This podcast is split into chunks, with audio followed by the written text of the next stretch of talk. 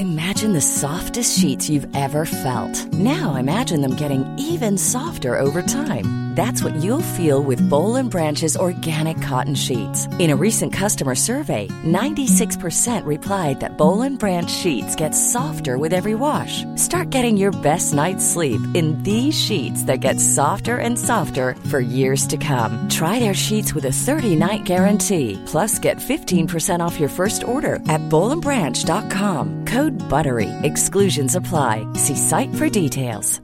I'm Sandra, and I'm just the professional your small business was looking for. But you didn't hire me, because you didn't use LinkedIn Jobs. LinkedIn has professionals you can't find anywhere else, including those who aren't actively looking for a new job, but might be open to the perfect role, like me. In a given month, over seventy percent of LinkedIn users don't visit other leading job sites. So if you're not looking on LinkedIn, you'll miss out on great candidates, like Sandra. Start hiring professionals like a professional. Post your free job on linkedin dot com slash people today. Hey, I'm Ryan Reynolds. At Mint Mobile, we like to do the opposite of what Big Wireless does. They charge you a lot, we charge you a little. So naturally, when they announced they'd be raising their prices due to inflation, we decided to deflate our prices due to not hating you. That's right. We're cutting the price of Mint Unlimited from thirty dollars a month to just fifteen dollars a month. Give it a try at mint mobile dot com slash switch. forty-five dollars up front for three months plus taxes and fees. Promo rate for new customers for limited time. Unlimited more than forty gigabytes per month slows. Full terms at mint mobile dot com.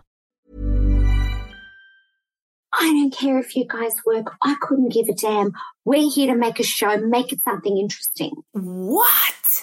Wow. And we were just like, wow, okay, there you go. She was very heavily pregnant at the time. The What's Eating You podcast is a series of mental health topics that are designed to make you think, learn, educate, and validate. Enjoy the show.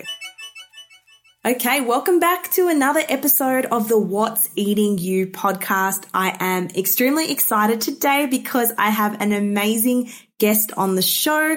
Everyone has been talking about Married at First Sight, and today I have Melissa on the show who appeared on season five of Married at First Sight.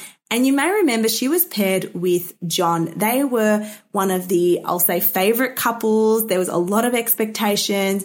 And if you want a little refresher, you can check out the video, which I may be uploading on my socials or on YouTube. So without further ado, Melissa, welcome to the show. Thank you so much, Steph. It's lovely to be here. Oh, I cannot wait to dig into this because everyone loves MAFS and there's so many questions that people have. But before we even get into that, because I know you are so much more than MAFS and the show, tell us a little bit about yourself, your background, and what led you to go on Married at First Sight. Well, um, work-wise, my background is being a journalist. So um, I've always been just, you know, right into writing, and um, I love educating myself. So I've done a couple of degrees at uni, and um, I've had a couple of marriages. So my motivation for going on Married at First Sight was actually after a bottle of red wine. I was sitting home by myself on a Saturday night, not unusual for me, and I got stuck into a bottle of red wine and um, saw the ad for Married at First Sight. And I was like, yeah, I can apply for that. I love filled that. Out, filled out the application form. Then it came to the thing, you've got, you've got to make a three-minute video answering all these questions. So I went upstairs and, you know, made myself a little video, deleted it, like sent it all off, but then deleted the video, didn't think anything of it, and did, actually forgot all about it. And then I had um, a message on my answering machine on the Monday from the producers saying, we've received your application, we really want to have a chat to you. And it just went from there. So, I mean, I guess my motivation was that um, I genuinely felt like I'm terrible at choosing men. Mm. Let them do it for me. So, yeah. Yeah. So you'd say you sort of went on it looking for love? Definitely. Yeah. yeah. I went on it looking for love um, and at the very least to have a fun adventure, because I thought, you know what, I'm a firm believer if things happen, they're meant to happen. So, you know, I thought, well, you know, I'll go through the process of filling out all the forms and going and doing the audition and everything like that. And honestly, Steph, even during that process, I learned so much about myself. Yeah. Honestly thought, if I don't get on it, it's not the end of the world. I cannot believe how much I know about myself now after having to honestly answer all the questions that they ask you. Yeah, because I imagine they would go pretty deep. And that was my next question. So there's an application, you send in a video, but what is the screening process? Because a lot of people comment and think, oh, didn't they check that this person had this background, or maybe they weren't in it for the right reasons? What is the screening process? Do they give you any assessments or personality screening tests? I mean, I'm thinking from a psychological perspective. What is the process once you do meet with the producers? Yeah, yeah. Well, I um, was completely shocked just how in-depth the screening process is. So I'm going to explain sort of what happens. Um, with the applicants, or with the people that they get chosen to be the cast members, what I discovered when I went onto the show, some of the people had actually applied, others were poached. What? So, yeah, yeah, yeah. So I applied. Um, my gorgeous friend Jo, who's in Adelaide, she applied. Um, there's a few of us who actually applied for the show, but they also have um, kind of talent scouts that go out to the bars, to the pubs. They kind of, you know, they're looking for people that they want to be on the show, you know. Um, so I would say probably fifty percent of the cast is actually poached, well, certainly on my season. Mm. And the, the others, like myself, actually applied. But so all I know is the actual um, official application process. I made my, you know, insane application in probably mid-Feb. I wasn't fully accepted until probably August.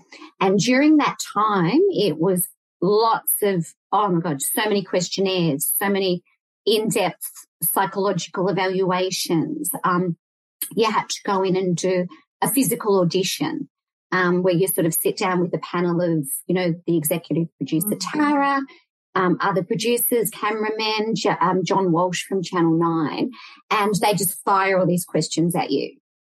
Wow. So, yeah, it's massive. It's And then you fly to Sydney and...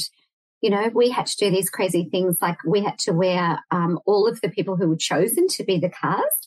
We had to, they sent out a white T-shirt, and we had to wear the T-shirt day in, day out at home, and then put it in like this plastic bag and send it up to Sydney, because then we all flew up to Sydney and had to smell the T-shirts.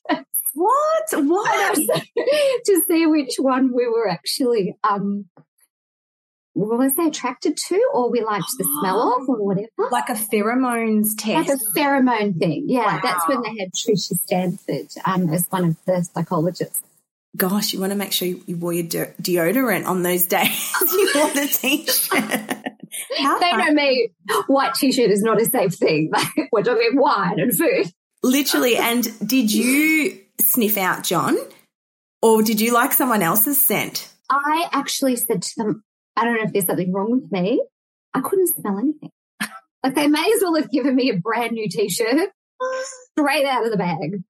Every T-shirt she gave me, she was like, which do you prefer? And I was like, well, they both smell exactly the same. They just smell like a T-shirt. That is so interesting. And just going back, I'm not surprised some people are poached, because, to be honest, I've been poached through Instagram to go on certain T V shows. And I remember at the time it was a dating show. It wasn't Married at First Sight. It was a dating show. I was poached to go on Survivor. I applied, didn't get in. Uh, but it was really funny, because I was actually seeing someone at the time who I'm with now, but I remember saying, oh, I got poached to go on this dating show, because I was sort of trying to suss where we we're going. But what happens what happens if you meet someone? So if you start filming and then, well, you said it started in Feb all the way to August. If you meet someone, can you pull out, or are there contracts where you can't? Once you've signed your contract, you're, you're in. Oh, I don't think there's a way to pull out. In actual fact, um, my, one of my daughters is a lawyer, and she was very much, you know, get this Get this contract looked at, Mum, and da da da da. And she said, I can't give you legal advice. So I actually went to a lawyer, and I got them to look over the contract. And the lawyer said to me, look, because I hadn't signed it yet. And the lawyer said, once you've signed this, it's like ironclad. And he said, what you need to understand is they will own you for the next twelve months. So, um, yeah. Yeah, yeah. So his advice was, don't do it, because, you know, part of the contract says we have the right to do um, anything we want with your image and your words. Mm. Um, but honestly, Steph, I didn't care. I thought, I've got nothing to lose. I love and how oh. much fun. Yes, yes. I think a lot of people may worry going on the show with their image and what could happen with their reputation or career, et cetera. And I think it can be really positive for some people, but other people who maybe not perceived in a positive light, it can be quite detrimental. So on that note, what are three things you think people have no idea about on the show that maybe they should know or be aware of? Yeah, okay. So one of the things I would say is I'm the sort of person who believes that everybody is great, is nice, mm-hmm. has good intentions. Same, same. So that's my natural, you know, um, feeling about the world, I guess. What I learned on the show is that's actually not the case, and you feel very much like um, you're in the lion's den. Mm-hmm. So what I had to realise, as I realised as the months went on, because John and I were we lasted for the whole series, uh, for the whole season, um, what I realised was that don't necessarily believe everything that everyone's telling you. I'll give you an example of that. Mm. When we had our wedding, and it was a lot of fun, we flew the next morning very early to New Zealand for our honeymoon. So John and I would have known each other for maximum thirty-six hours. Wow. And the producers, who were very friendly, sort of made you sort of feel like you're, you know, your mates on this journey. And they were lovely, but they're there for a reason. Um, the producer started saying to me within the second day of the honeymoon, oh, John says he really likes you. John says, like, he, you know, he's really serious about you. Maybe you should so, show some more affection. I'm standoffish until mm. I get to know someone. I don't care if there's a camera there. I'm not going to put on an act. Or, that's not what I was oh. there for. Yeah, I really liked him.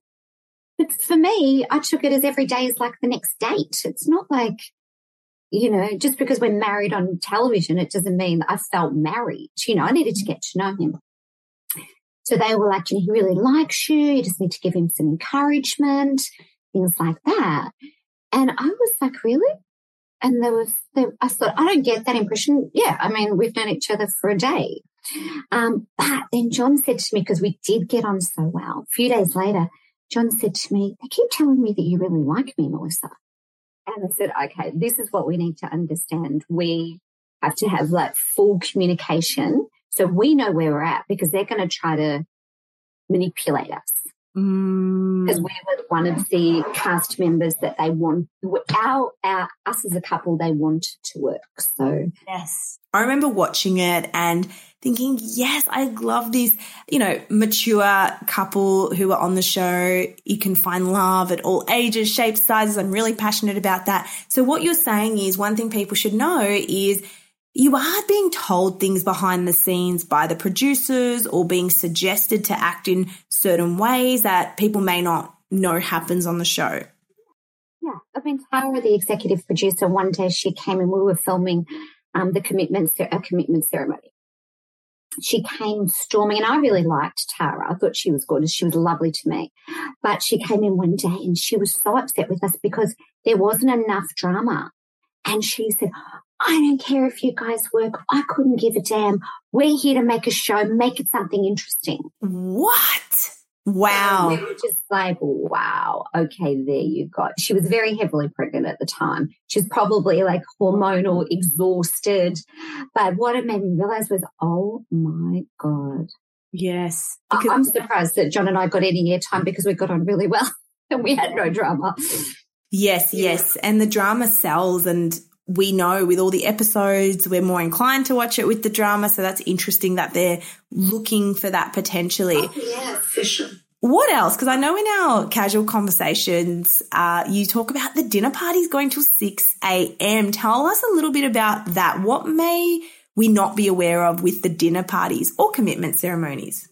You actually get ready for that at about twelve, one p.m. Wow. So you're actually getting ready in midday. You've got to send through whatever outfit you're planning on wearing so they can approve it. That's like for T V and for, you know, to make sure that there's not too many people wearing the same colour, all that sort of stuff.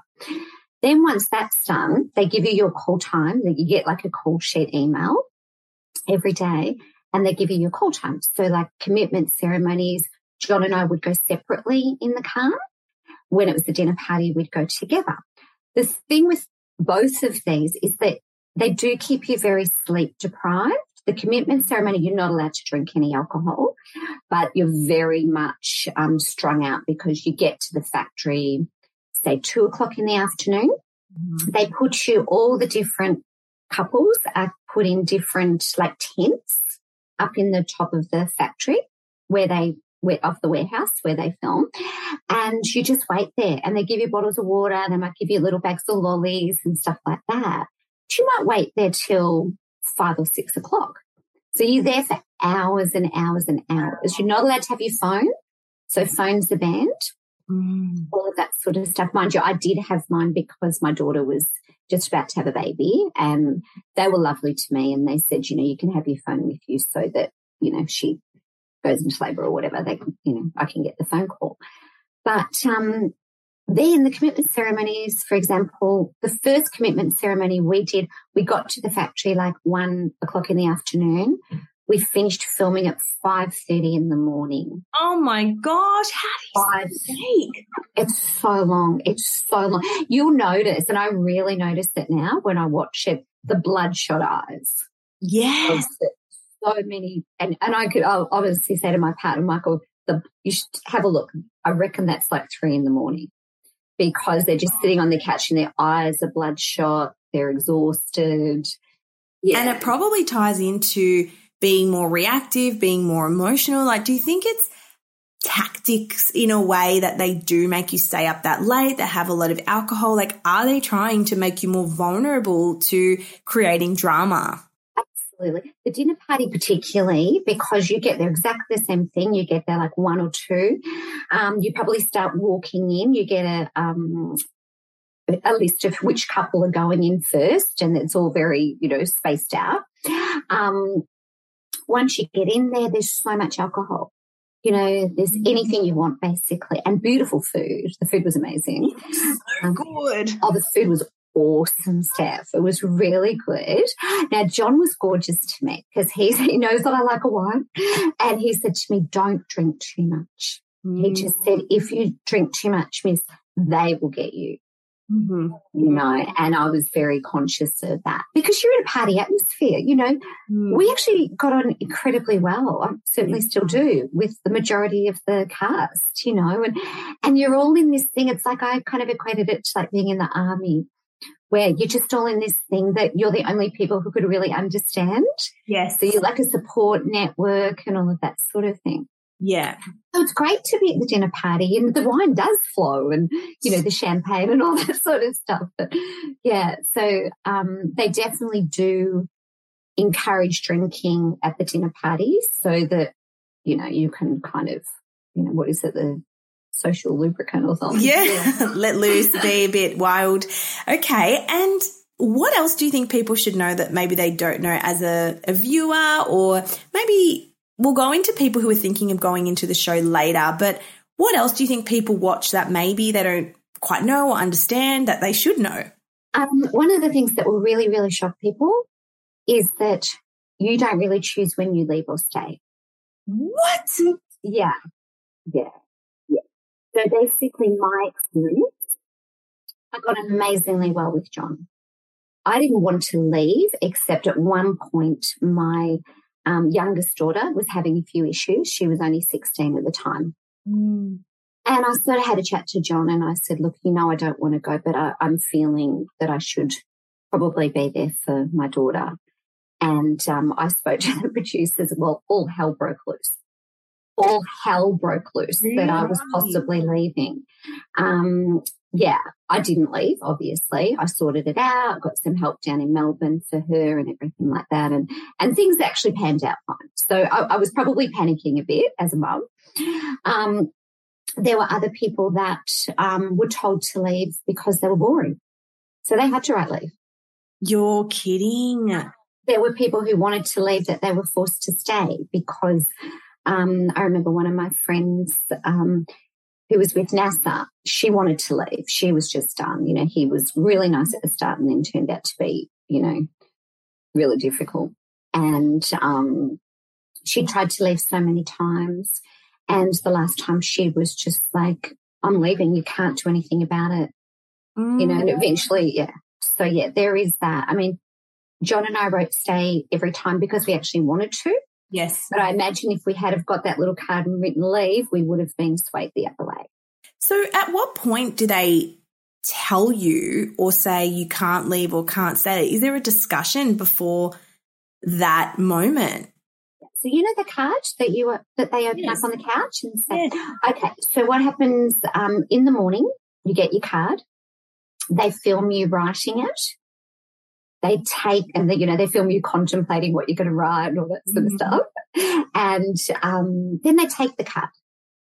So I'm assuming they take it to the producer, the executive producer, and she decides that, yeah, that works, that works, that works, that doesn't work. If it doesn't work, for example, with Gabrielle, she got called into the executive producers and the other producers, and then they swayed her to right state, so she would have had to write a whole new card sort of thing. Wow. So they have a discussion yeah. with you. It's not, they don't just flick the card and you open it and you're like, oh, I'm going to actually leave.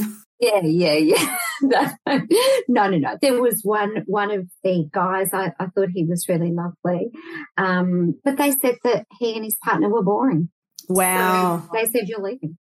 That is so interesting. And I think for the viewers, when we watch, we're thinking, why does she keep saying stay, or why won't he just leave? So that answers a lot of that mysterious fog around the show. How interesting. Now, Melissa, you said earlier you don't have any access to your phone. I'm really curious to know, what are the social media rules? Do you go through a blockout period? Are you posting on social media during the show? Do you have no access? And what happens after the show with your social media? Because people get a lot of followers. I imagine they get a lot of hate, but I've noticed with the recent episode, the comments are switched off on the participants' Instagram pages. So tell us a little bit about the social media around the show. So with the social media, I mean, you're not allowed access. You don't, you're allowed to go on Facebook, Instagram, anything when you're filming. So while you're filming, that's part of it. You can have your phone. You have your phone in the apartment. You just can't take it to certain things like dinner parties and the commitment ceremonies. You can't actually access your social media at all. Um, when it's finished, they set up an Instagram account for you, for example, although some people, well, these days now most people would have Instagram. I, I had like twelve followers. Hey, friends. And um, so they set my Instagram up, but they um, th- and they set up my username, all of that kind of stuff. And then after the, when it starts airing, then you're obligated, they send you through a Dropbox link to all the photos that they've taken. And every time an episode airs, you have to upload as many photos as you want. Mm. And you get to write your own copy. Well, they let me. I don't know if they did for everybody, but they definitely changed. Just keep keep in mind, everyone, this is going back to season five. Five the years changed. Okay. Yeah, yeah. Now, what I have noticed, um, the next season for us, which was season six, they blocked us from all of the cast. Wait. Because they they blocked us from all of the cast in the next season because they didn't want us having any communication with them. Wow. Yeah, it was really weird. I was like, why can't I see this person? And no, we were just blocked. All of us were blocked from the. How did you know you were blocked? Do you mean if you went to search a participant, you weren't yeah. able to find them? Yeah. For example, my daughter Al was following quite a few of the season six people. And she was like, you're following them, Mum. And I said, no. And so we went on my phone and I couldn't access any of them. Wow. Maybe. That's so they take over your Instagram. So basically um, we had the comments switched on when our, we, our season aired, but as the time's gone on, I mean, people have got more feral. So um, mm. I'm assuming that they're just protecting the participants because there's been some pretty nasty stuff out there. Oh, one hundred percent. So just to clarify, you can have your phone, but you can't post on socials during the airing unless they give you pre-approved photos from the show that you can upload and provide captions on. Yeah, so basically now what so um, what actually happens is you can have your phone while you're filming. Yes. You're not allowed to put anything on social media while you're filming. Yes. You're allowed to start putting things on social media when your episode airs. So, for example, John and I were the last, one of the last weddings. So we couldn't start putting anything on till ours aired. You know, it was the start of it. Right. Got it. Got it. Yeah. Okay. And then following the show, do you get your socials back or are they still running it or? Yeah. No, you get your socials back. Um, we had access to comments and private messages and things like that. But I know that lately they're not mm. things on. So, yeah. Yeah, I think it's changed. I reckon after last season and all the bullying that went down, I reckon they have turned off the comments because no one's comments are switched on from this season. I haven't checked last season. I think they are, but I think it's a good thing in a way to stop bullying and trolls and different types of social media. But, you know, I, honestly, Steph, I didn't get a lot of bad press. But I got enough that I know that it really does your head in. Mm. So to not be able to have people make comments is it, it's got to be better for their mental health, honestly. You know, because there's enough comments if you look at a Daily Mail article or, you know, something like that. Yes, yeah, absolutely. I want to know, well, our viewers want to know, I've got a few questions. Is majority of the show scripted? And I feel a lot of people say this. When I was doing uh, commentary on TikTok, people are like, oh, the show's scripted. And in my head, I'm thinking, I'm pretty sure it's not. So let's just clarify this myth or fact. Is the show scripted in any way, shape or form? No, the, the show is not scripted at all. There is no script. There is no, they encourage you to say certain things. Got it. But it's definitely not scripted. But I think what the people need to understand is that they're filming you basically twelve out of twenty-four hours. Mm. You might get fifteen minutes per episode that you're shown. Right. So they're taking certain snippets. So it's not scripted, but it's very heavily edited. Mm, got yeah, it. So definitely not scripted. But they do, you know, they do encourage you to say certain things and, um, you know, I, I remember at our wedding, you know, we were, you know, you go outside to do a voxy, which is like a voice to camera sort of thing. And um, they kept saying to me, do you think you could fall in love with John? I mean, I don't know, it's like, like eight hours. And I was like, oh, I don't know. Maybe. I, they were saying, could you just say, yeah, I could probably fall in love with John. That's got it, got it. So when you were sitting on the fence, they'd give you a gentle nudge. So they don't tell you what to say, but they may ask questions or be suggestive of what to say if perhaps it's not exciting enough or doesn't answer the question fully. Oh, yeah. And they want people to sort of go, oh, my God, isn't that lovely? Like, you know, straight away, oh, God, I so much wanted to work. I mean, I've been there. I watched the show the season before, so... Yeah, I know what it's like to sort of go, oh, my God, they're so cute and all that sort of thing. Wait, before we go into the remainder of this episode, I have to tell you about something so cool that I want you to be a part of. I was getting inundated with questions about how do I manifest my dream life? How do I attract lucky girl syndrome? What if I have anxiety? I can't concentrate. I procrastinate. And I needed to do something about this. So I unleashed my Unchaining Your Brain method in the form of an online course. So over the years of becoming a psychologist, I have developed the ultimate method that helps you attract your dream life, relieve anxiety, and rewire negative thoughts in your brain. Imagine if one strategy could help you change the way you think, feel, and respond to situations forever. Well, now it can. I am starting the Unchain Your Brain course. These are four easy modules which you can do through your own phone or computer. Click on the link in the show notes to find out when the next course is, and I cannot wait to see you there. Yeah, one hundred percent. All right, thank you for answering that question. The next viewer question came from someone from Instagram and they said, why do it when the mental health impacts seem so negative? Stories of producers assaulting people. I wasn't aware of that. I haven't heard of that, but I probably you just haven't read it. But is there anything you sort of have on this topic? Well, um, first of all, I haven't also haven't heard the story of a producer assaulting mm. someone. So I don't know who said that, but it's possible. I genuinely don't know. The producers are lovely. So um, they're very, you know, they are manipulative, and that's their role. That's what they're getting paid for. But they really genuinely seem quite nice people, the majority of them. So um, why go on it when the mental health issues kind of are so huge? Naively, I did not know that. Yeah.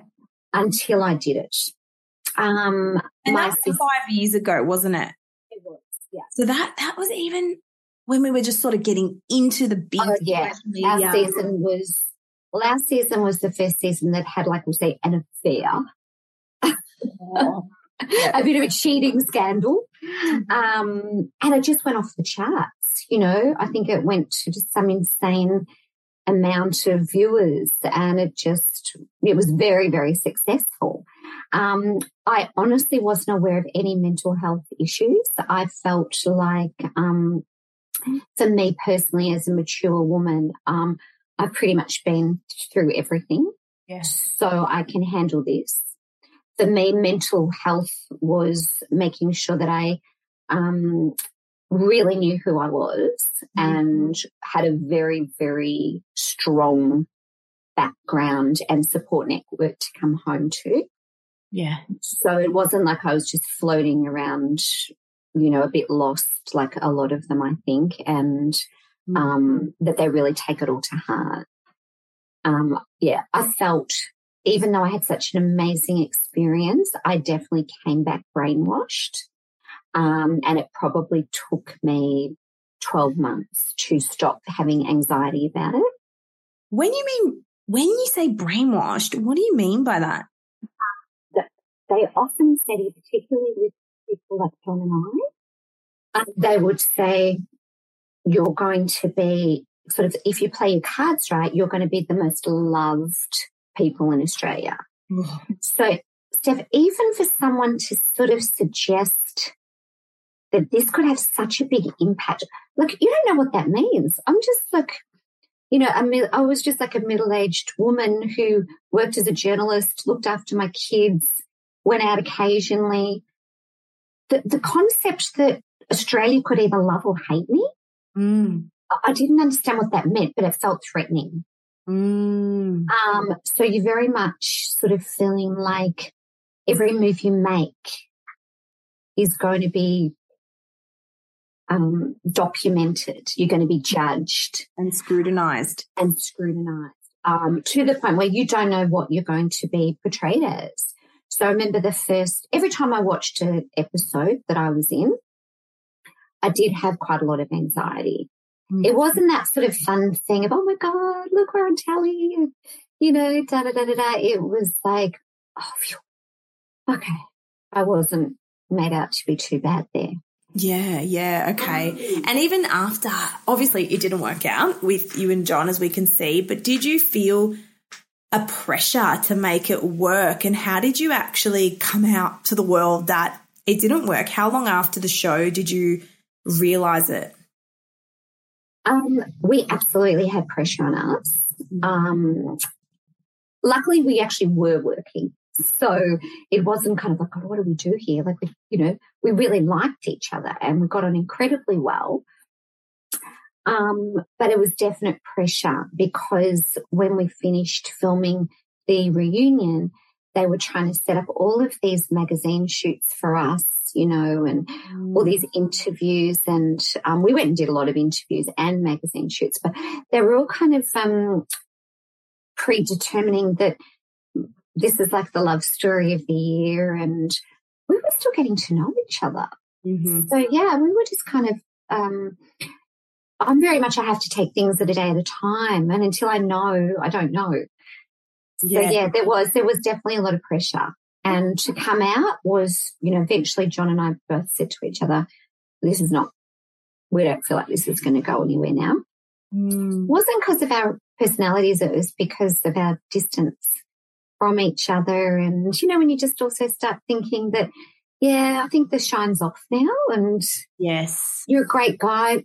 Oh, you know, probably thought she's a great girl, but not quite what I'm after. So, yeah, we just told the world via Instagram, which is what I discovered.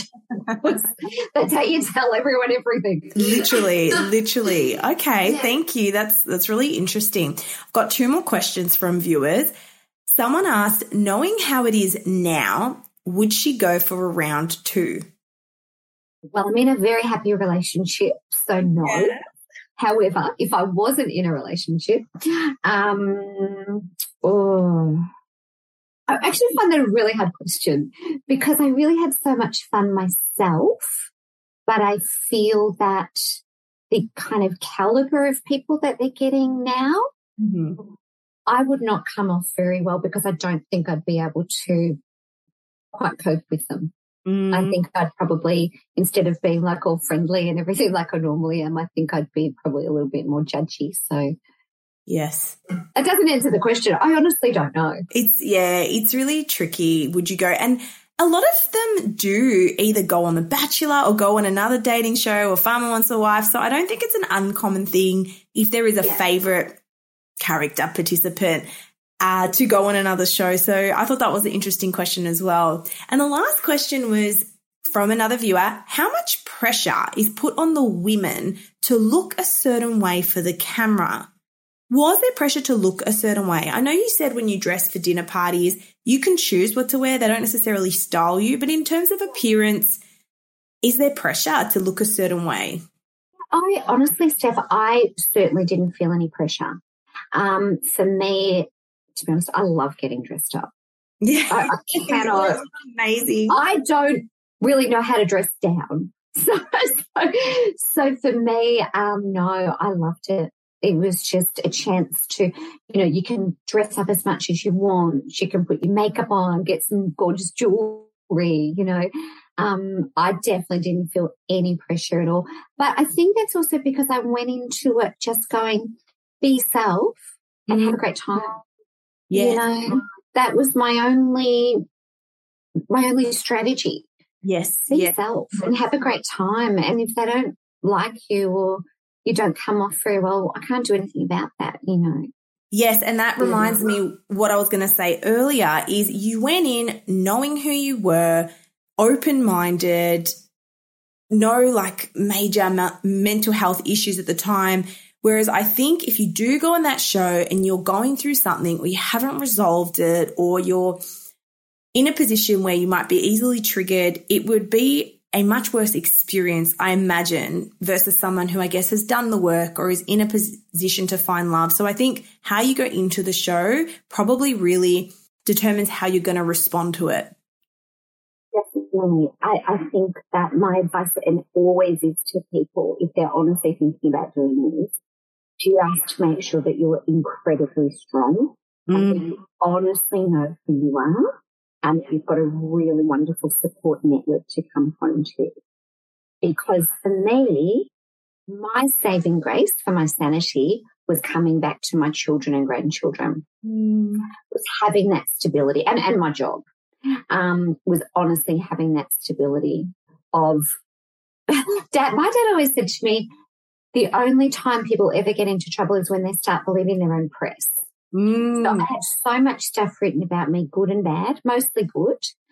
But my children, my family were my grounder. I was never going to become a person who got um, caught up in that fifteen minutes of fame ever. Because yeah. I just sort of felt like, well, this is kind of fun but kind of weird. But, mm. the, but reality is here, my children, you know. I love that. So if you're listening to this, you're thinking of going on the show, Mel's suggestion is be strong, have a good support network because you really can't control the outcome of what happens. And it's going to be good, it might be bad, and, yeah, it can last for a while, I think, for some people as well. It is very, very trying on your mental health. Like, yeah. Mm, I can imagine. All right. And I have a question. How has your life changed after the show? Because people obviously become influencers, maybe content creators, maybe they go on it to attract their dream job. I don't know, but how has your life changed, and does the show make you rich? I'm really curious to know. You see all these media appearances. Are you paid for them? Do you get like really cool opportunities?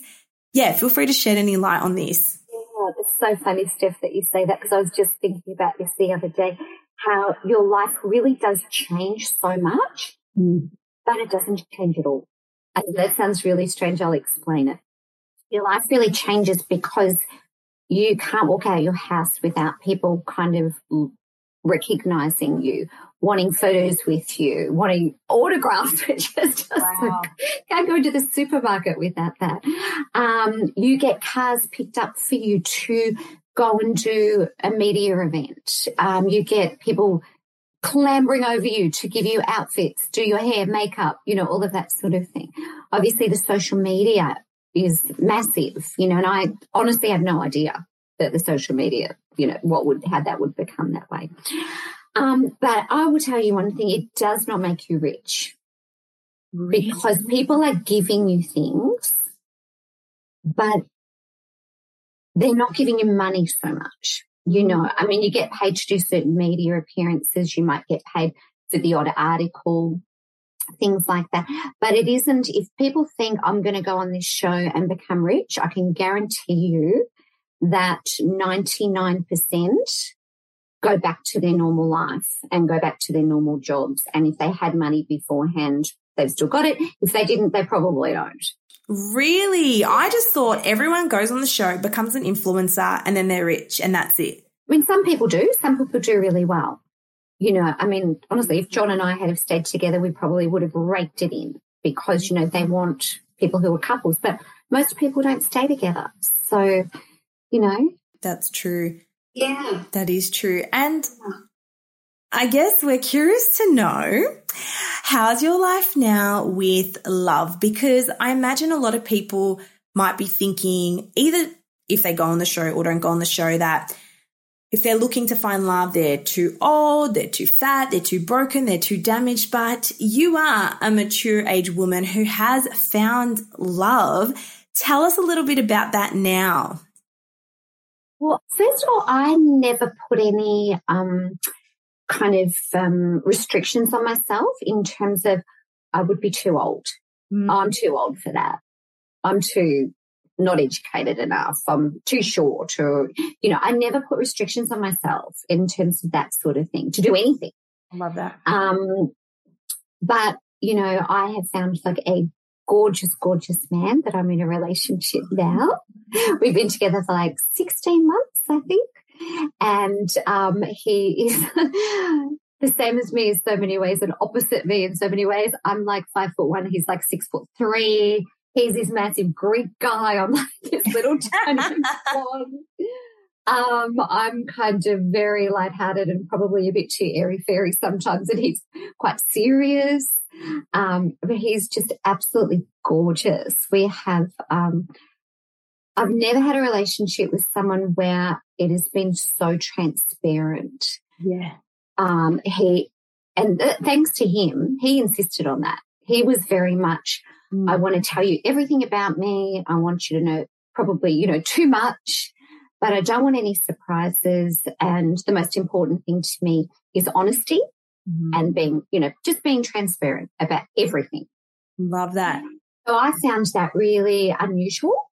Every relationship, you know, nearly every relationship that I've had that's been significant, um, they've been quite, um, I'm going to say the word sneaky, but I'm sure there's a better word for it than that. Mm. That is. Even maybe secretive or not fully transparent or just not having that open dialogue. Definitely, definitely secretive and not transparent, you know. Um, so for this, with with Michael, it's so, it was quite strange for me to get used to at first. I was like, oh, oh so we're going to tell each other everything. Oh, okay. All right. And that made me, it, it just made me um, be more honest as well, and not be scared to actually say how I'm feeling. You know, especially in the early days, you know, I was seeing a psychologist for quite a long time. And one of the things that she said to me was um, when you first start dating, she sort of, you've got to realize it's like you're wearing your best party dress. Mm-hmm. you're always, everything's positive, everything's happy and light and joyful. And she said, once you've been with someone for a couple of years, you're wearing your tracking pants, you know, and then you just let yourself go, and not let yourself go, but, you know. Yes. Um, but, yeah, so so I'm not used to this sort of straightaway form into yeah. being honest, being open, and honestly, Steph, it's just wonderful. I have not had, and I'm quite an anxious person, mm-hmm. and I have not had one, well, a couple, but not not many moments of anxiety with him. Because my anxiety is always around what's not being said. Mm. You know, it's just feeling like, oh, something's just not sitting right with me. Well, with him, I never feel that way. I love that. And I love how you were just so open after all your experiences, your marriage, going on MAFS, that not working. You were still open to love. And I know in our conversations you said this was totally unexpected. You weren't really in a place where you were dating and it just sort of happened. If you don't mind sharing a little bit about how it happened, or where can people find love, or do you have any suggestions of people who may have been in the same boat?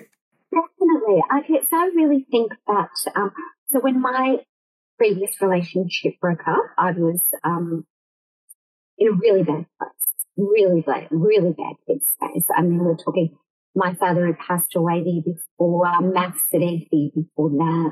Um I was feeling very, very lost and one hundred percent not ever wanting to have another relationship. Um, I had to do my advice to people when they are feeling, whether you're in your twenties, thirties, forties, fifties, seventies, who cares? Yes. Um, give yourself time to get over it. Like, give yourself time to grieve. Um, give yourself time to not only grieve, but then actually get to know yourself as a single person. Mm. Not as a person who broke up, has just broken up. Not as a person who's looking for a relationship. You know, actually as a person who's just really getting to know themselves. And I spent two years being by myself. I mean, I went on dates and things like that, which probably sounds like, well, I was out there looking, but I actually wasn't. Mm. One of my friends actually said, you need to get out there and just, because now you're hiding. So I went out on dates. So I thought, well, I need to put myself out there a little bit and see how, like, the new Melissa, who's really loves herself. Yeah, girl. Goes in these situations.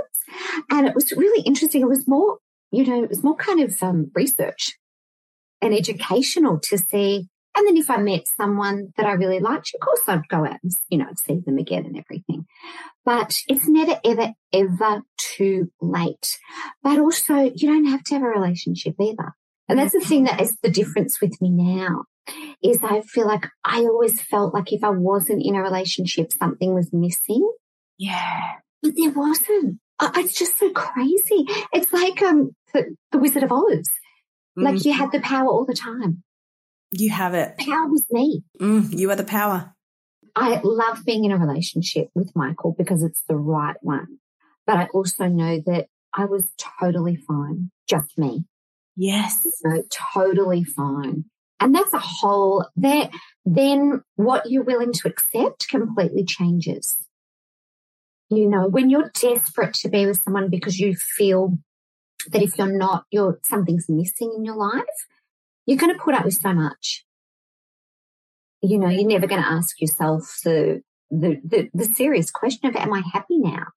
Yes, and I believe that. I always believe you attract the love you believe you deserve. So if you're going into dating with uh, low self-esteem, negative body image, you are going to have lower expectations, lower standards, and you're going to even compromise on your own value. So what I'm hearing from you is you went into this knowing who you were, you were confident, you knew what you were looking for, your expectations, your standards, and for that reason, you attracted someone who matched that same level of energy with you. It's so true, Steph. It's so true. And, you know, when we first started dating, when he and I first started dating, honestly, our very first date was the only date I think I've ever had that I sort of felt like, wow, you're amazing. You felt it. You're amazing. Yeah. And so we kept going up. Yeah. You know, and what the difference between me three or four years ago as to me with this experience with Michael is I kept checking in with myself to make sure I'm happy. I'm not going reverting back to those things of just being a people pleaser. Mm. Just, you know, yeah, I'm happy with this situation. I'm fully being myself. Yes. Because that's something that I've tended to not do. I've been a bit like a runaway bride where, you know, you kind of, Julie Roberts always making herself be what, you know, her partner wanted. Yes, other people want want you to be. Oh, this has been so amazing. And I feel a lot of people will listen to this and get hope and courage and learn a lot about themselves, because I think it's a process of learning about yourself, but you also learn about yourself in a relationship as well, and not to be afraid to speak to your partner, ask the deep questions and communicate. And if anyone's wondering how Melissa and I know each other, our partners are actually related, and that's how we met. And it's an incredibly interesting story, and I feel so grateful that we've met through this way. I do too. I'm so grateful. I feel like I've met such a lovely friend in you. Just a, you're a ray of sunshine. Oh, you too. And look, if our relationships don't work out, can we still please be friends? Jokes, touch wood. one hundred percent. It going to. No, no, it won't. I think we're both, yeah, very, very lucky to be where we are at the moment. And just to sort of end, you did mention when we were chatting, because this is all about mental health and what's eating you, you also overcame an eating disorder, and we can do a whole episode on this if people are keen or interested. But how did you sort of navigate that for anyone who's listening and they may have eating issues? Because I know that can often stop us from putting ourselves out there and looking for love, just linking the topics together. Well, I mean, you know, eating issues are about the fact that you really don't love yourself or accept yourself as you are. So for me, Steph, I developed anorexia nervosa when I was fourteen. Mm-hmm. I'd say fourteen, fifteen. And um, I didn't, I probably had two years of my, I don't know what you actually call this, but I used to just swallow boxes of laxatives. So I didn't actually make myself vomit or anything like that. I just used to take boxes and boxes and boxes of laxatives, as well as restrict my calorie intake. Um, I got down to thirty-nine kilos, um, lost my period um, for about a year, ended up, um, I was just shy of them putting me into hospital to feed me, like, you know, however they do that. And um, I don't, I honestly, Steph, I don't even know what happened. I had a massive wake-up call. I think it was maybe the the going to hospital thing. And um I started eating. I guess I started eating, first of all, because something just switched in my brain that I thought, what are you doing? I was terrified of getting fat. I felt like getting fat would be the worst thing in the world. Mm. Like life wouldn't be worth living. I just had really low self-esteem. Um, I did not know myself at all. And um I, I couldn't see how skinny I was. Yeah. I, you know, would sit on the stairs in a pair of shorts and there'd be like a tiny little bit of, you know, flesh hanging over my shorts or whatever, and I would see that as, and this is at like forty kilos. Gosh. A terrible. It was just a terrible. So I fully understand um, that these food issues are massively psychological. Mm. And um, I think that I don't know the answer to it, because I know that, but I do think that learning to love yourself and learning to accept who you are and not what you're worth on what you look like. Yes. You know, is a really good start. Absolutely. Because if you put your worth in your weight, that changes, that fluctuates. I mean, you go through pregnancy, menopause, whatever it might be. And I actually met my partner when I was at my heaviest and when I felt, I guess, the least desirable, but I worked to change that. I purposely put myself out there. I went on dates, because what you think of yourself is not what other people think about you, but your perception creates your reality. So if you're constantly perceiving yourself to be unlovable, unworthy, fat, not good enough, that's going to become your reality. So it's amazing to hear that you made it through, because the statistics for anorexia are very slim. So really?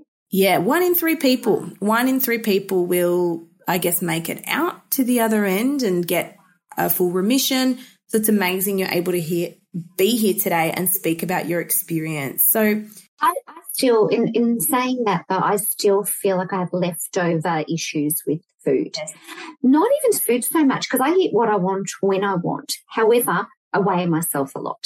Mm. And I feel like that is definitely something that's still, uh, you know, carried over from all of those years ago. Yes. forty years ago. Yeah, I agree. I think people ask me and they're like, you know, do you really ever overcome an eating disorder fully? And I believe there's a spectrum. And look, every now and then it will rear its head up. I know for me, if I'm feeling particularly bloated or I've had a big weekend or I haven't got my exercise in, sometimes those niggling thoughts will come up, but it's about what you do about them. For example, you can step on the scale, and stepping on a scale isn't necessarily a really bad thing. For a lot of people, it could be a useful tool if you're competing, if whatever it might be. But it's all about how you respond to triggers, right? If you step on the scale and you freak out and you start restricting and you start excessively exercising, yes, it's problematic. But if you step on the scale and you're like, okay, my weight fluctuates, I sit between these kilos and these kilos, and that's okay, then your life goes on. So I think it's important to highlight that there's no perfect recovery when it comes to any mental health issue. It's how do I deal with the triggers when they do come up, and that is what recovery looks like. Yeah. Yeah, and not restricting, not starting to restrict yourself again, and yeah, get into that ter- terrible headspace, which is just like you, the book Food Jail. Like it's a, you, you're literally incarcerating yourself, you know. Yeah, exactly. So that's amazing. Now, before we wrap up, Melissa, tell us a little bit about what you're doing now. I know you published a book. I know you have a book coaching business. Tell us a little bit more about that, and if people want to reach you, how they can get in touch. Yeah, so um, I work as a book coach, so I help people write their books. Um, I wrote a book a long time ago, well, after MAFS. Um, I had been writing it for many years, which was about my life experience, and Um, had a lot to do with my father, who was a huge impact on me. I finished it after my father passed away, and I did it as um, a tribute to my dad. Um, and so now I help people write their books. So, yeah, my book coaching is called The ninety Day Author. The ninety Day Author. The ninety Day Author. And you can find me on Instagram as well, which is Melissa underscore MAFS. And if anyone thinks, why is she hanging on to the MAFS? It's because I can't get rid of it. It's so hard to change your Instagram change handle. Yes. I can't change it. I cannot change it. Yeah, because yeah. it's got the blue tick, and apparently you can't change it once it's got the tick. Ah, okay. That's, that's what I was like, because my, even my children bagged me saying, get rid of the MAFS, Mum. It was five years ago. Wow. I like it. I think it makes you easy to find, and people can get in touch. And look, if you're listening to this and you think, I would love to write a book one day, everyone has one book inside them at least. So get in touch with Melissa. She is amazing, an extreme ray of sunshine, just so supportive. So make sure you do get in touch. And anything else, Mel, before we go, that you want the listeners to hear or know, any words of wisdom or anything you would want to leave people with? Yeah.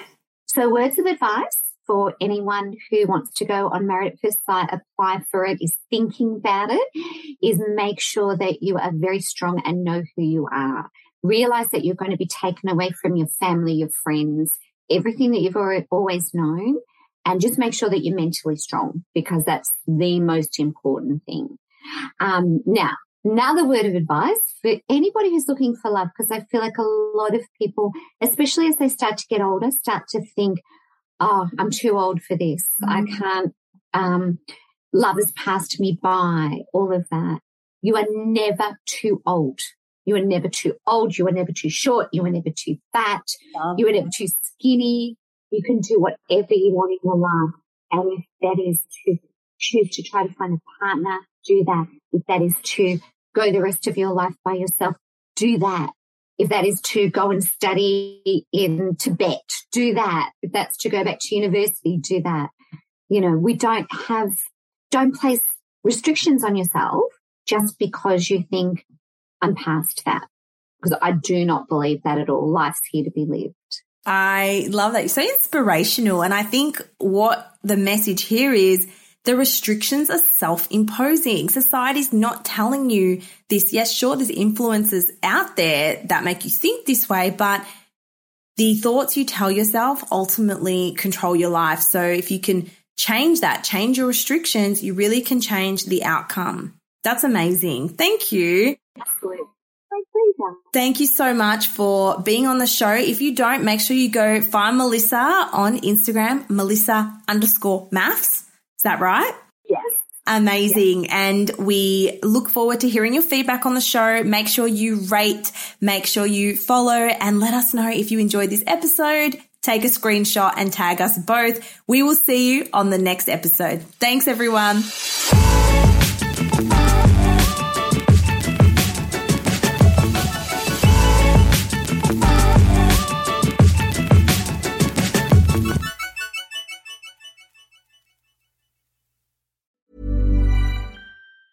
Planning for your next trip? Elevate your travel style with Quince. Quince has all the jet-setting essentials you'll want for your next getaway, like European linen, premium luggage options, buttery soft Italian leather bags, and so much more. And it's all priced at fifty to eighty percent less than similar brands. Plus, Quince only works with factories that use safe and ethical manufacturing practices. Pack your bags with high-quality essentials you'll be wearing for vacations to come with Quince. Go to quince.com slash trip for free shipping and three sixty-five day returns. Cool fact, a crocodile can't stick out its tongue. Also, you can get health insurance for a month or just under a year in some states. UnitedHealthcare short-term insurance plans, underwritten by Golden Rule Insurance Company, offer flexible, budget-friendly coverage for you. Learn more at U H one dot com. Even when we're on a budget, we still deserve nice things.